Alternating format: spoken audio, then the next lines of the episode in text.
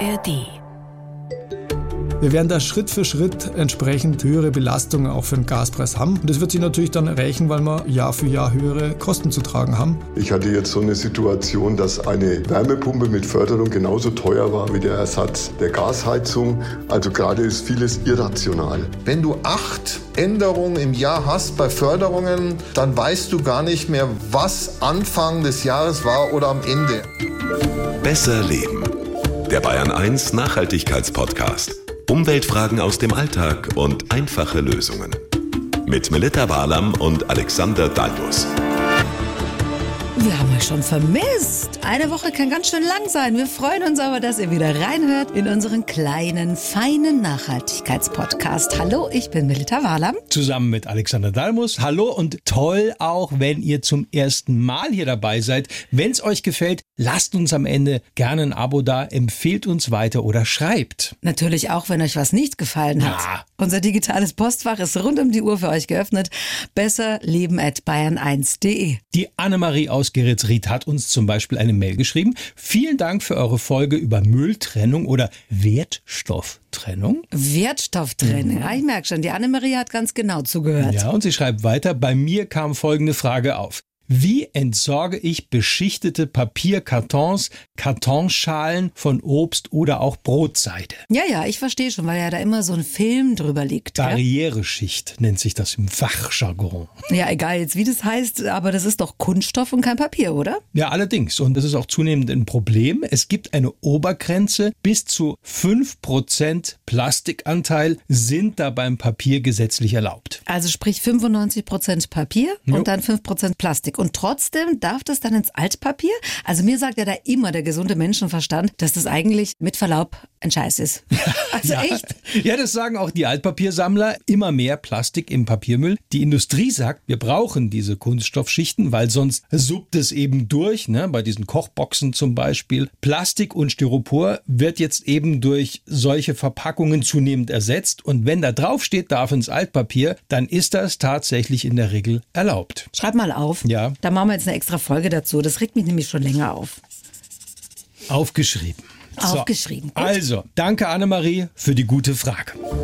Wir wollen aber heute Antworten zu einem ganz anderen Thema liefern. Zum geplanten, Achtung, langes Wort, Gebäudeenergiegesetz. GEG e geht auch kurz. Ja, toll. Viele sind seit Wochen und Monaten völlig außer sich in der Politik, in der Wirtschaft, in den sozialen Netzwerken. Es geht da oft um sehr viel Geld. Da ist manchmal Verständnis im Raum, aber oft auch sehr viel Unverständnis. Und da ist auch ganz viel gefährliches Halbwissen unterwegs. Also ein Experte auf dem Gebiet der Wärmepumpen, der hat mir kürzlich gesagt, er kommt sich vor wie ein Virologe während der Pandemie. Oh je. Wir wollen mal versuchen, ein bisschen die Möglichkeiten, die es gibt, auszuloten. Und zwar gar nicht mal, was einzelne Maßnahmen jetzt angeht, sondern wir wollen mal aufs Große und Ganze schauen. Also vor allem auf die Rolle der Energieberater. Ja, was sollen die können? Wie finde ich den richtigen? Was kosten die. Mhm. Aber um Wärmepumpen, um die Wärmepumpen, da geht es natürlich schon auch, oder? Ja, da werden wir wohl nicht drum rumkommen. Ne? Okay, aber wir sind ja technologieoffen. So heißt das doch, oder? Melli, wir sind noch viel mehr. Wir sind sogar weltoffen, würde no. ich sagen. Ne? Also ganz im Ernst, Energieeffizienz ist ein wichtiger Bereich und es wird immer viel Augenmerk auf die Kosten gelegt, was man da reinstecken muss. Wir wollen auch mal drauf schauen, was es bringt, was gefördert wird und was ich sparen kann. Dann mal los. Die Faktenlage. Zuletzt ist es ja eher um Emotionen als um Fakten gegangen mhm. beim umstrittenen Gebäudeenergiegesetz GEG. E ich denke, das kann man schon so sagen. Es ist eine der zentralen Initiativen der Ampelkoalition in Berlin. Also ob jetzt alle Mitglieder der einzelnen Parteien da so geschlossen dahinter stehen, sei mal dahingestellt. Aber das, was gerade da so seinen parlamentarischen Weg geht im Bundesrat, im Bundestag und so weiter, ist im Koalitionsausschuss schließlich so vereinbart worden. Was jetzt da im Einzelnen noch verändert oder angepasst wird, das soll uns jetzt mal nicht interessieren. Konkret geht es darum, in den nächsten Jahren den Energieverbrauch und die CO2-Emissionen zu reduzieren. Warum das gerade bei den Gebäuden so elementar ist, lässt sich ja auch belegen. Also gut zwei Drittel des CO2-Ausstoßes der Haushalte im Bereich Wohnen sind auf das Heizen zurückzuführen. Ja, und wenn wir da nichts machen, dann werden wir auch alle Klimaziele reißen. Das ist unumstritten. Also mir hat noch niemand erklären können, kein Politiker, kein Kritiker und keine Partei, wie Deutschland klimaneutral werden soll, wenn wir nicht jetzt da anfangen. Also ich meine, Noch gut 16 Jahre bis 2040, 21 Jahre nur noch bis 2045. Ja, also wer warten, verschieben oder erstmal das ganze Projekt stoppen möchte, der muss auch sagen, wie er dann die Klimaziele erreichen will. Es ja. liegt ja auch daran, weil wir es nicht schon vor 15 oder 20 Jahren richtig angepackt haben. Ja, oder? da sind zum Beispiel die skandinavischen Länder viel weiter vorn, um es mal mit Zahlen zu belegen. Also wir emittieren derzeit weit über 140 Millionen Tonnen CO2 jährlich, um eben unsere Wohnräume warm zu halten. Das ist jetzt zwar ein Rückgang um 15 Prozent gegenüber dem Jahr 2000. Aber halt viel zu wenig, um auch nur annähernd die gesteckten Klimaziele der Bundesrepublik zu erreichen. Ja, dieser Bereich macht eben auch knapp ein Fünftel unseres gesamten CO2-Ausstoßes in Deutschland aus. Der Gebäudesektor insgesamt laut Umweltbundesamt 30 Prozent. Wenn man sich hinstellt und sagt, wir wollen das Gebäudeenergiegesetz auf Eis legen oder stoppen, dann muss man auch sagen, die Klimaziele sind uns wurscht. Wenn man ehrlich ist, eigentlich schon. Also das eine ohne das andere wird schwierig. Und ist das Potenzial zur Energieeinsparung auch so hoch, dass wir über eine verbesserte Effizienz auch was reißen können? Also es gibt Berechnungen, die zeigen, dass durch energetische Sanierungen und durch den Einsatz effizienter Heiztechnologien der Energieverbrauch von Gebäuden um bis zu 80 Prozent reduziert werden kann. Wow. Das ist jetzt das Maximum. Aber ich sag mal, selbst wenn wir jetzt nur die Hälfte an CO2 einsparen, das wäre doch schon mal was. Ja, das kostet aber Geld. Ja, aber mittel- und langfristig kann es eben weitreichende auch wirtschaftliche Vorteile haben. Also eine Studie vom Fraunhofer Institut, die hat gezeigt, dass energetische Sanierungen von Gebäuden auch positive volkswirtschaftliche Effekte haben kann. Also nicht nur geringere Energie- und Heizkosten. Nein, weil durch diese Investitionen eben in energieeffiziente Maßnahmen auch Arbeitsplätze geschaffen werden und ja, auch so eine regionale Wertschöpfung erfolgt. Ja, aber jetzt gucken wir uns erstmal die unmittelbaren Kosten an, also die Investitionskosten. Um die geht es ja im Wesentlichen mhm. in der Diskussion momentan. Der Stand der Dinge. Wie schon gesagt, Details des Gesetzes sind noch im Fluss. Grundsätzlich geht es um zwei wichtige Punkte. Einmal sind da verschärfte Anforderungen an die Energieeffizienz von Neubauten festgelegt worden, oder? Also Ziel ist es, den Primärenergiebedarf, wie so schön heißt, und den CO2-Ausstoß von Gebäuden zu reduzieren. Und deshalb werden gerade bei Neubauten eben Mindeststandards für den baulichen Wärmeschutz, also die Gebäudetechnik und den Einsatz vor allem auch von erneuerbaren Energien festgelegt. Und da gab es Ärger, weil angeblich Holzheizungen vor dem Ausstehen. Also so ein Verbot direkt jetzt nicht, aber es ist der Paragraph 71g im Entwurf noch eingefügt worden, nachträglich, und der macht den Einbau von Holzheizungen teurer komplizierter. Und die Waldbesitzer, die sagen, das kommt einem Verbot gleich und aus Sicht des Koalitionsausschusses wird das Gesetz damit angeblich umweltfreundlich. Nein. Heizen denn wirklich so viele mit Holz? Nein, deshalb hält sich da der Aufschrei auch jetzt in Grenzen. Also deutschlandweit sind es 6 Prozent, glaube ich, in Bayern traditionell ein bisschen mehr mit 10 Prozent. Bei den Öl- und Gasheizungen schaut es schon ein bisschen anders ja. aus. Und deswegen gibt es ja auch diese hitzige Debatte. Ja, weil im neuen GEG e auch konkrete Vorschriften für bestehende Gebäude enthalten sind. Also nicht nur Neubauten, sondern auch bestehende. Und da geht es natürlich um energetische Sanierungsmaßnahmen. Also Dämmung, Fenster tauschen mhm. und so weiter. Ja, genau. Auch um den Austausch veralteter Heizungsanlagen. Und da ist es dann echt Vogel wild geworden. Ja, also es kam zeitweise ja so rüber, als müssten ab 2024 alle Gas- und Ölheizungen sofort rausgerissen werden. Ja, und es war und ist natürlich Quatsch. In der Praxis, und das ist das Fatale daran, hat Jürgen Leppich, der ist Vorsitzender des Bundesverbands der Gebäudeenergieberater im Handwerk, GIH heißen die, festgestellt, das hat tragische Effekte, weil bei einigen Verbrauchern das zu so einer Art ja, Torschlusspanik geführt hat. Es werden teilweise irrationale Dinge gemacht. Man kauft gerade Gasheizungen, damit man länger die Gasheizung behalten kann, auch zu einem horrenden Preis, weil auch da haben sich die Preise ja mindestens verdoppelt. Ich hatte jetzt so eine Situation, dass eine Wärmepumpe mit Förderung genauso teuer war wie der Ersatz. Muss ich mich denn nicht beraten lassen, wenn ich meine Heizung austausche? Also bei einem reinen Heizungstausch leider muss man dazu sagen nicht. Also kommen wir gleich noch dazu. Aber tatsächlich werden derzeit Öl- und Gasheizungen wie blöd verkauft, auf Rekordniveau. Solange es noch geht, hole ich mir noch schnell so ein Ding. Ja, wobei man kann es ja nicht oft genug sagen. Bestehende Öl- und Gasheizungen können weiter betrieben werden. Kaputte Heizungen dürfen repariert werden. Ja, das ist ja nicht das Ding. Also jemand, der eine Öl- oder Gasheizung hat, die, was weiß ich, zehn Jahre alt ist, kann sich da erstmal entspannen. Okay, aber Immobilien- oder Hausbesitzer, die eine Heizung haben, die bald 20 Jahre alt wird oder älter ist, die müssen sich dann schon eher damit beschäftigen. Ja, aber es ist eben auch eine Milchmädchenrechnung, sich jetzt noch schnell, schnell, schnell so eine Gasheizung einbauen zu lassen, sagt Energieeffizienzexperte Martin Sambale vom Energie- und Umweltzentrum Allgäu EZA.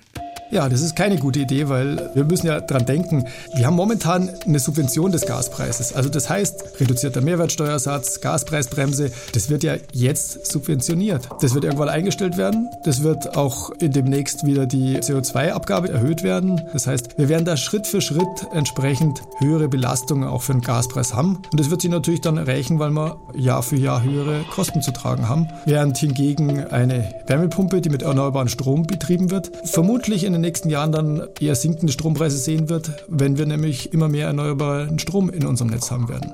Das bedeutet, solche Entscheidungen aus dem Bauch heraus oder weil man schlecht beraten worden ist, können teuer werden. Ja, ich fürchte, einige, die jetzt so in Panik da auf Öl oder Gas setzen, die werden das auf absehbare Zeit bereuen. Also fossile Energie wird ja nicht günstiger, also im Gegenteil. Auch gerade jetzt durch den Emissionshandel. Und den unterstützen ja auch gerade die, die andererseits wieder wollen, dass die Leute noch länger Öl- oder Gasheizungen einbauen wollen. Also das widerspricht sich irgendwo. Umso wichtiger ist eine gute Beratung und was ein Energieberater können muss, darauf schauen wir jetzt. Gut zu wissen. Eine gute Energieberatung hilft Geld sparen Jo. und gute Energieberater sind wichtig. Kann es denn jeder werden? Ist das so ein Männerjob? Oder? Ja, also bei der Interessensvertretung für Energieberater, das sind die Gebäudeenergieberater im Handwerk, da ist der Frauenanteil derzeit so bei 11 Prozent. Es sind aber auch viele junge Energieberaterinnen in der Ausbildung. Also sagen wir mal Tendenz steigen. Jawohl, Mädels, auf geht's. Was muss man da mitbringen für die Ausbildung? Elektroingenieurin, irgendwie sowas? Ja, du kannst auch Physikerin sein. Um Gottes Willen. Also Handwerker, Architekt, also die dann eben so vielleicht eine Zusatzausbildung machen. Je nach Vorbildung sind das dann doch nochmal 120 bis 200 Stunden extra plus Prüfung. Und fortbilden muss man sich wahrscheinlich auch, oder? Ja, also es tut sich ja auch technisch immer was Neues, mal ganz abgesehen jetzt von den Fördermaßnahmen, die sich ja auch immer wieder ändern, da kommen wir noch dazu. Aber es hat Zukunft. Ne? Ja, auf jeden Fall. Und grundsätzlich mal, wie finde ich einen guten Energieberater? Gibt's da einen Trick? Also wichtig sind vor allem Referenzen, haben die Erfahrung für vergleichbare Tätigkeiten, zum Beispiel jetzt in Denkmalgebäuden, wenn man sowas braucht, oder mit seriellen Sanierungen oder diesem individuellen Sanierungsfahrplan, auf den wir noch zu sprechen kommen. Und sie sollten natürlich nach Möglichkeit unabhängig sein. Also nicht, dass der mir eine von 20 Gasheizungen verkloppen will, die noch irgendwo auf Halde liegen und der hat einen Deal mit dem Hersteller. Ja, so Verstehe. ungefähr, ja. Okay. Du hast schon gesagt, beim reinen Heizungstausch braucht's keine Beratung, also ist nicht Pflicht. Bei was muss ich denn laut Gesetz einen Berater hinzuziehen? Zum Beispiel bei einigen Förderprogrammen des Bundes und es gibt auch eine Beratungspflicht, wenn nicht nur der Heizungstausch vorgenommen wird, sagt Cornelius Schmidt, Vorstand im GEH Bayern für Fort- und Weiterbildung. Also verpflichtend sind eigentlich alle Einzelmaßnahmen am Gebäude oder wenn zum Beispiel ein Heizungstausch mit einem Fenstertausch kombiniert ist, darf der Heizungsbauer es auch nicht mehr alleine machen. Also nur der alleinige Heizungstausch, das dürfen die Heizungsbauer alleine durchführen. Alle weiteren Kombinationen brauchst du den Energieexperte. Das kann aber auch sein, dass ein Heizungsbauer auch in der Liste selber drin ist. Da gibt's einige, die dürfen das natürlich durchführen. Was ist mit den Kosten? Also es gibt keine Gebührenordnung, deshalb ist es komplex. Ich würde mal sagen, wir machen das am Ende, okay? Auch wie der erste Check zum Beispiel recht günstig oder sogar kostenlos sein kann. Als Clou am Ende des Podcasts. Ja. Verstehe, du Fuchs. Es ist übrigens auch ganz gut, sich vor der Beauftragung vielleicht drei ja, drei vergleichbare Angebote von Energieeffizienzexperten aus der Region einzuholen und dann auch so ein bisschen nach Verständlichkeit zu schauen. Es gibt zum Beispiel einen Musterberatungsbericht und dann eben zu entscheiden. Martin Sambale vom Energie- und Umweltzentrum Allgäu, der hat noch einen Tipp. Die Expertenliste für Bundesförderprogramme ist eine gewisse Qualitätssicherung. Alle, die auf dieser Liste stehen, müssen letzten Endes an regelmäßigen Weiterbildungen teilnehmen. Also von daher ist da natürlich eine kleine Qualitätssicherung schon dabei und da ist eigentlich keiner drauf, der von gar nichts eine Ahnung hat. Ja, das reicht ja, wenn ich keine Ahnung habe. Ja, aber das haben mir auch die Energieeffizienzexperten gesagt. Fragen stellen ist gut. Also viele Fragen, für die es dann hoffentlich auch die richtigen Vorschläge und Antworten gibt. Ja, sympathisch muss der mir aber schon auch sein, gell? Auf jeden Fall. Wichtig auch. Oder die, gell? Das Problem. Kommen wir mal zur viel diskutierten Wärmepumpe. Hm. Also ganz egal, ob das Gebäudeenergiegesetz pünktlich schon ab 2024 vorschreibt, dass neue Heizungen zu 65 Prozent mit erneuerbaren Energien betrieben werden müssen. Eins ist klar, wir müssen weg von den fossilen Energien. Ja, wir wollen in Deutschland bis 2045 klimaneutral werden, in Bayern schon 2040. Und mit der Versorgungssicherheit, das haben wir gesehen in den letzten Monaten, ist es bei den fossilen Energien auch nicht mehr weit her. Also ich muss sagen, ich persönlich möchte keine Wärmepumpe sein, weil irgendwie habe ich das Gefühl, so eine Wärmepumpe wird von vielen gehasst. Ja, aber nicht bei denen, die sie eingebaut haben oder sagen wir mal einbauen können. Ja, vielleicht noch mal ganz kurz. Was ist denn das Besondere an so einer Wärmepumpe? Also eine Wärmepumpe funktioniert sehr vereinfacht wie ein Kühlschrank, aber in umgekehrter Richtung. Also die Wärmepumpe entzieht der Umgebung, zum Beispiel der Erde, der Luft oder auch dem Grundwasser, die natürliche Wärme und diese Wärme wird dann mit Hilfe eines Kältemittels komprimiert und auf ein höheres Temperaturniveau gebracht. Also die Wärmepumpe verwandelt sozusagen die niedrigere Umgebungswärme in eine höhere Temperatur, mhm. die dann auch unser Haus beheizen kann. Genau. Wenn und, ich eins hätte. Ja, und eine Wärmepumpe kann das sehr effizient. Das ist ihr Vorteil. Sie kann eben mehr Wärme erzeugen, als sie selbst durch den Strom verbraucht. Also derzeit so im Verhältnis 1 zu 4 oder auch 1 zu 5. Und die Kritiker sagen aber, ach, hört doch mal auf hier mit eurer Wärmepumpe, damit lassen sich auch nicht alle eure Heizprobleme lösen. Das stimmt ja auch. Alle lassen sich damit nicht lösen. Also was geht oder auch nicht geht, das ist eben sehr individuell, sagt Andreas Holm, der ist Professor an der Hochschule München und einer der Wärmepumpenexperten Deutschlands vom Forschungsinstitut für Wärmeschutz. Es ist wie bei allen Maßnahmen, bei allen Technologien, es gibt nicht die einzige Lösung und es gibt auch nicht das einzige Kriterium, ob die Wärmepumpe geeignet ist, ja oder nein, sondern es ist einfach so, in manchen Fällen kann sie ohne Bedenken eingebaut werden und das sind gar nicht so wenig Fälle. Also wenn man das mal so über den Daumen peilt, könnte man in 50 Prozent aller Gebäude, und das sind immerhin schon fast 10 Millionen Gebäude, ohne groß nachzudenken, heute schon eine Wärmepumpe einbauen. Bei den anderen Gebäuden sind gewisse Vormaßnahmen durchaus notwendig und sinnvoll. Einbauen kann ich sie immer. Es ist immer nur eine Frage nach der Effizienz des Betriebes auch. Was auch immer kommt, die sind so teuer, diese Wärmepumpen. Und in vielen Häusern klappt's nicht. Und überhaupt muss ich das ganze Häuschen für 100.000 Euro sanieren. Naja, also dämmen, sanieren und Energiesparen muss ich angesichts der hohen Preise von Öl und Gas so oder so. Und gefördert wird der Einbau von Wärmepumpen ja auch bis zu 45 Prozent. Und ich schätze auch mal, das ist natürlich so ein Blick in die Glaskugel, aber dass diese Wärmepumpen künftig auch noch weniger kosten werden, wesentlich weniger. Mhm. Also haben Wärmepumpen derzeit Prio 1 als Alternative zu Öl und Gas. So ist es. Was stimmt? Die meisten Luftwärmepumpen, die derzeit am Markt sind, sind sehr temperaturempfindlich. Aber es gibt oft Lösungen, sagt Jürgen Leppich vom GIH-Bundesverband. Es wird für mich zu viel schwarz gemalt. Also man muss das Gebäude komplett dämmen. Wir haben die Erfahrung gemacht, dass das mitnichten notwendig ist. Es genügen oft auch Maßnahmen wie die Heizkörper mal zu überprüfen. Sind die groß genug? Kann ich mit meinen Vorlauftemperaturen nach unten, weil so eine Wärmepumpe, speziell die Luftwärmepumpen, die ja über 90 Prozent am Markt vertreten sind, sind natürlich sehr temperatursensitiv. Das heißt, wenn wir hohe Vorlauftemperaturen haben, dann werden die immer unwirtschaftlicher. Aber wir können, und das haben wir sehr oft auch mittlerweile bewiesen, auch in Bestandsgebäuden mit kleinen Maßnahmen wie die schlechtesten Heizkörper, also die zu kleinen Heizkörper gegen größere auswechseln. Selbst da können wir dann schon Wärmepumpen betreiben und das zu einem Preis, wie heute Gas am Markt ist. Also der Strompreis, wenn man den im Vergleich setzt zu der Wärmepumpe mit der Leistungszahl, dann kann ich heute mit ruhigem Gewissen sagen, bei den allermeisten Gebäuden können wir heute eine Wärmepumpe preisgleich einsetzen. Angenommen, in den nächsten drei, vier, fünf Jahren brauche ich eine neue Heizung. Ja. Kann ich schon mal testen, ob mein Haus für eine Wärmepumpe geeignet ist im Winter? Ja, klar, geht. Also über die Vorlauftemperatur. Hm. Vorlauftemperatur hatten hm. wir schon mal in einer Folge über Energiesparen, oder? Ja, richtig. Also die hm. Vorlauftemperatur, das ist die Temperatur des Heizungswassers, die bestimmt die Wärmeabgabe. Und eine niedrigere Vorlauftemperatur, die kann dann zu energieeffizienterem Betrieb führen. Und Energieberater Martin Sambal erklärt, wie es geht. Wenn ich meine Heizung heute schon mit Temperaturen von 55 Grad und niedriger betreiben kann als Vorlauftemperatur, dann kann ich einfach recht problemlos eine Wärmepumpe anschließen. Wenn ich höhere Temperaturen für meinen Heizungskreislauf brauche, dann kann ich entweder das kombinieren, das heißt den alten Gasheizkessel beispielsweise noch drin lassen und den dann halt in der kältesten Zeit des Jahres ein paar Tage laufen lassen und den Hauptteil des Jahres über die Wärmepumpe bestreiten. Oder ich kann natürlich auch schauen, wie kriege ich einfach die Temperatur runter. Vielleicht den einen oder anderen Heizkörper auswechseln, der dann vielleicht bessere Wärmeabgabe hat und ich kann mit einer niedrigeren Temperatur arbeiten und bin damit für die Wärmepumpe schon geeignet. Und so kann man schrittweise schauen, wie ich da hinkomme. Man muss nicht alles auf einmal machen, man muss nicht die Rieseninvestition mit einem Schlag stemmen.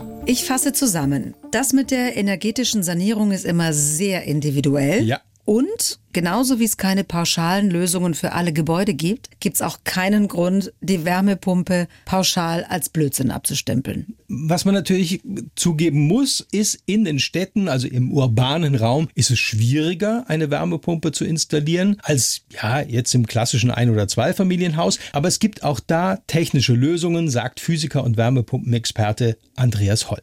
Tatsächlich würde ich auch sagen, da muss man schon auch abwägen, wie ist denn beispielsweise in der Zukunft der Anschluss an ein Wärmenetz oder wie auch immer.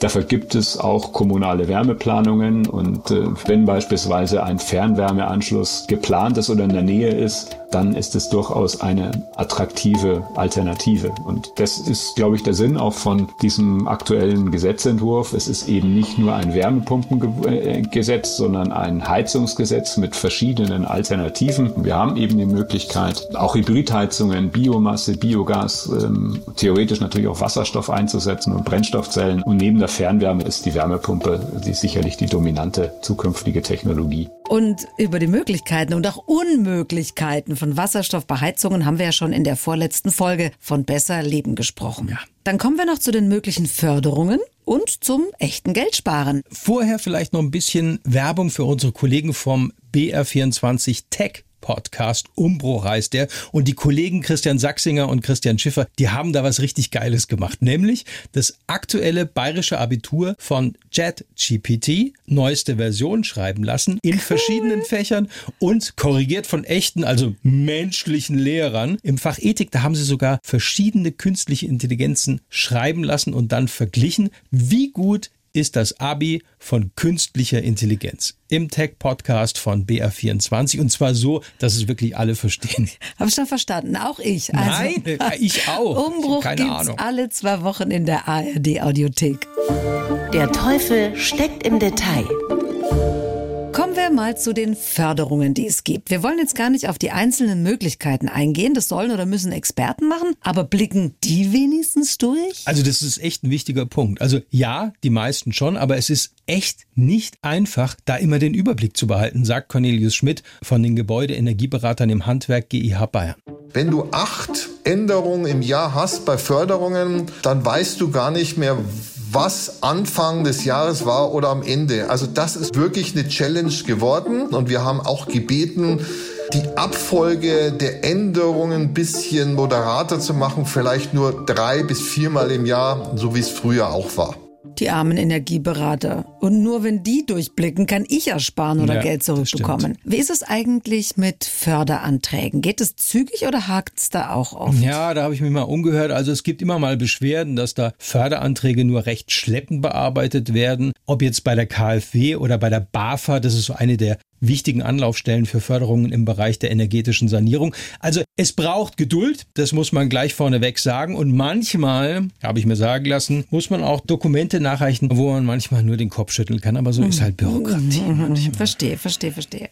Wir haben jetzt viel über Einzelmaßnahmen wie den Heizungstausch gesprochen. Wie ist es denn mit diesem Sanierungsfahrplan, von dem immer wieder die Rede ist? Also nicht alles auf einmal mit Wumms und hohen Gesamtkosten, sondern gut geplant. Das erklärt euch Energieeffizienzexperte Martin Sambale. Das heißt, der Energieberater berechnet die ganzen möglichen Maßnahmen, macht eine sinnvolle Reihenfolge, sagt, in der Reihenfolge sollten die sinnvollerweise nacheinander gemacht werden und dann kann man peu à peu alle paar Jahre den nächsten Schritt machen, kann sich die Einzelmaßnahme jeweils auch wieder fördern lassen und wenn man so einen individuellen Sanierungsfahrplan vorher gemacht hat, dann weiß man auch, welche Maßnahme wie viel bringt und man kriegt zudem teilweise für die Maßnahmen sogar noch eine höhere Förderung, wenn man vorher diesen Sanierungsfahrplan hat. Also das ist ein sinnvolles schrittweises Vorgehen und letzten Endes, man muss ja dran denken, jedes Gebäude braucht ein gewisses Maß an Instandhaltung. Wir müssen immer in ein Haus, in eine Immobilie etwas investieren, damit es einfach nicht verfällt. Und wenn man das macht und da die richtigen Schritte zur richtigen Zeit macht, dann kann man das auch sehr, ja, sehr sinnvoll machen. Also das heißt, wenn man anstatt bloß ein Gerüst aufzustellen und die Fassade neu streicht, das mit einer Wärmedämmung kombiniert, dann ist das eine Maßnahme, die sich damit absolut rechnet, die dann wirtschaftlich ist. Das, was man da an Geld reinsteckt, das spart man ein. Klingt logisch. Mhm. Apropos Geld, kommen wir mal zum Wesentlichen. Was kostet mich denn so eine Energieberatung? Wahres Geld sparen. Du hast gesagt, es gibt keine Antwort auf die Frage, was kostet mich eine Energieberatung? Toll, Alex. Wie lautet dann die komplizierte Antwort? Die lautet, kommt drauf an. Toll, du bist ganz schön witzig. Also du meinst, es hängt von der Art und vom Umfang der Beratungsleistungen ab und so, oder? Und auch regional gibt es natürlich Unterschiede. Also üblicherweise passiert es auf Stundenbasis oder auch als Pauschalbetrag für eine bestimmte Dienstleistung. Aber es gibt zum Beispiel den einfachen Gebäudecheck. Den könnt ihr euch mal merken bei den Verbraucherzentralen. Der kostet pauschal 30 Euro. So als Grundlage. Ja, einfach um mal so einen groben Eindruck zu bekommen. Das ist nicht schlecht. Also gibt es nicht nur als Gebäudecheck, sondern zum Beispiel auch als Solarcheck. Ne? Aha, also dann habe ich mal so eine ungefähre Vorstellung, wo es bei mir brennt oder besser gesagt zieht. Ja, Toll. also auch auf regionaler oder kommunaler Ebene gibt es da Angebote, da wird ja auch gefördert. So eine erste Beratung ist manchmal kostenlos, beim örtlichen Bauamt zum Beispiel, bei Energieagenturen oder auch den Umweltämtern vor Ort kann man einfach mal nachfragen. Und bei den freien Energieberatern selbst, was geht da so? Also auch da bieten einige so ein Erstgespräch oder eine Initialberatung an, die ist dann sogar kostenfrei. Da gehen die dann, was weiß ich, in 20 Minuten halt mal durchs Haus, schauen mal ein bisschen rechts, links und dann kriegst du sogar noch so ein kleines Protokoll. Manche die bieten auch einen etwas ausführlicheren Kurzcheck an, so zwischen 100 und 150 Euro verlangen die dafür. Alles weitere ist dann eben sehr individuell, sagt Cornelius Schmidt vom GIH Bayern. Das ist im Prinzip eine Datenaufnahme vom Ist-Zustand und dann wird ein Bericht erstellt, wie das Gebäude bis 2045 da zu stehen hat, energetische Qualität. Und da bekommt jeder Hausbesitzer, ich sag mal, bin Ein- und Zweifamilienhaus, diese 1300 Euro Zuschuss und dann hat er noch einen Eigenanteil zu tun und da muss man einfach sagen, der Eigenanteil beläuft sich sowas um die 350 bis 550 Euro. Das kommt darauf an, wie komplex das Gebäude ist. Natürlich gibt es sowas für Mehrgeschosswohnungen auch oder Mehrfamilienhäusern ab drei Wohneinheiten. Da ist der Zuschuss dann 1700 Euro, beziehungsweise wenn man eine Versammlung als Energieberater dabei ist, dann werden bis zu 500 Euro nochmal dazu gezahlt. Also es sind wirklich tolle Förderungen und vor allem man hat eine Roadmap, wie das Gebäude bis 2045 auszusehen hat. Also dass das bis zu 80 Prozent gefördert wird auch so ein Sanierungsfahrplan für mein Haus. Das finde ich super. Da geht also mehr, als man denkt. Ja, also man kann einiges sparen. Das stimmt auf jeden ja, Fall. Also man muss sich durchfuchsen. Das okay. war jetzt ein ganz schönes Brett aber auch ein wichtiges Brett, ja. oder? Weil so viele Menschen momentan verunsichert sind. Wir konnten das, glaube ich, nicht alles tutti kompletti abarbeiten, aber wir haben uns bemüht. Ja, die Frage ist, reicht das? Das war's mit Staffel 6. Wir denken in den nächsten Wochen über neue Themen nach und gehen schon mal in die Recherche. Das heißt, wir beide kommen in die verflixte siebte Staffel. Oh mein Gott. Ja, was das bedeutet für uns, wissen wir uns selbst macht. noch nicht. Aber damit der Abstand nicht ganz so groß wird, damit er uns nicht ganz so vermisst. Ja, und wir euch auch nicht so vermissen müssen, ja. haben wir uns was Neues überlegt. Wir wollen uns jede Woche zumindest kurz bei euch melden. Mit den Besserleben Shorts sozusagen. Und da greifen wir speziell immer eure Fragen auf, eure Anregungen, die hier im Postfach im Digitalen von besserleben at bayern 1 1de reinkommen? Ja, das sind nämlich oft so gute Fragen und da wäre es echt schade, wenn nur ihr persönlich eine Antwort bekommt. Weil das sicher auch ganz viele andere da draußen interessiert. Empfehlt uns gerne weiter, lasst uns ein Abo da. Oh, wenn ja. es bisher geschafft hat, dann war es ja nicht so schlecht, oder? Wir freuen uns auf euch. Bis nächstes Mal. Passt auf euch auf. Die Bayern 1 Premium Podcasts. Zu jeder Zeit, an jedem Ort. In der ARD Audiothek und auf bayern1.de. Bayern 1 gehört ins Leben.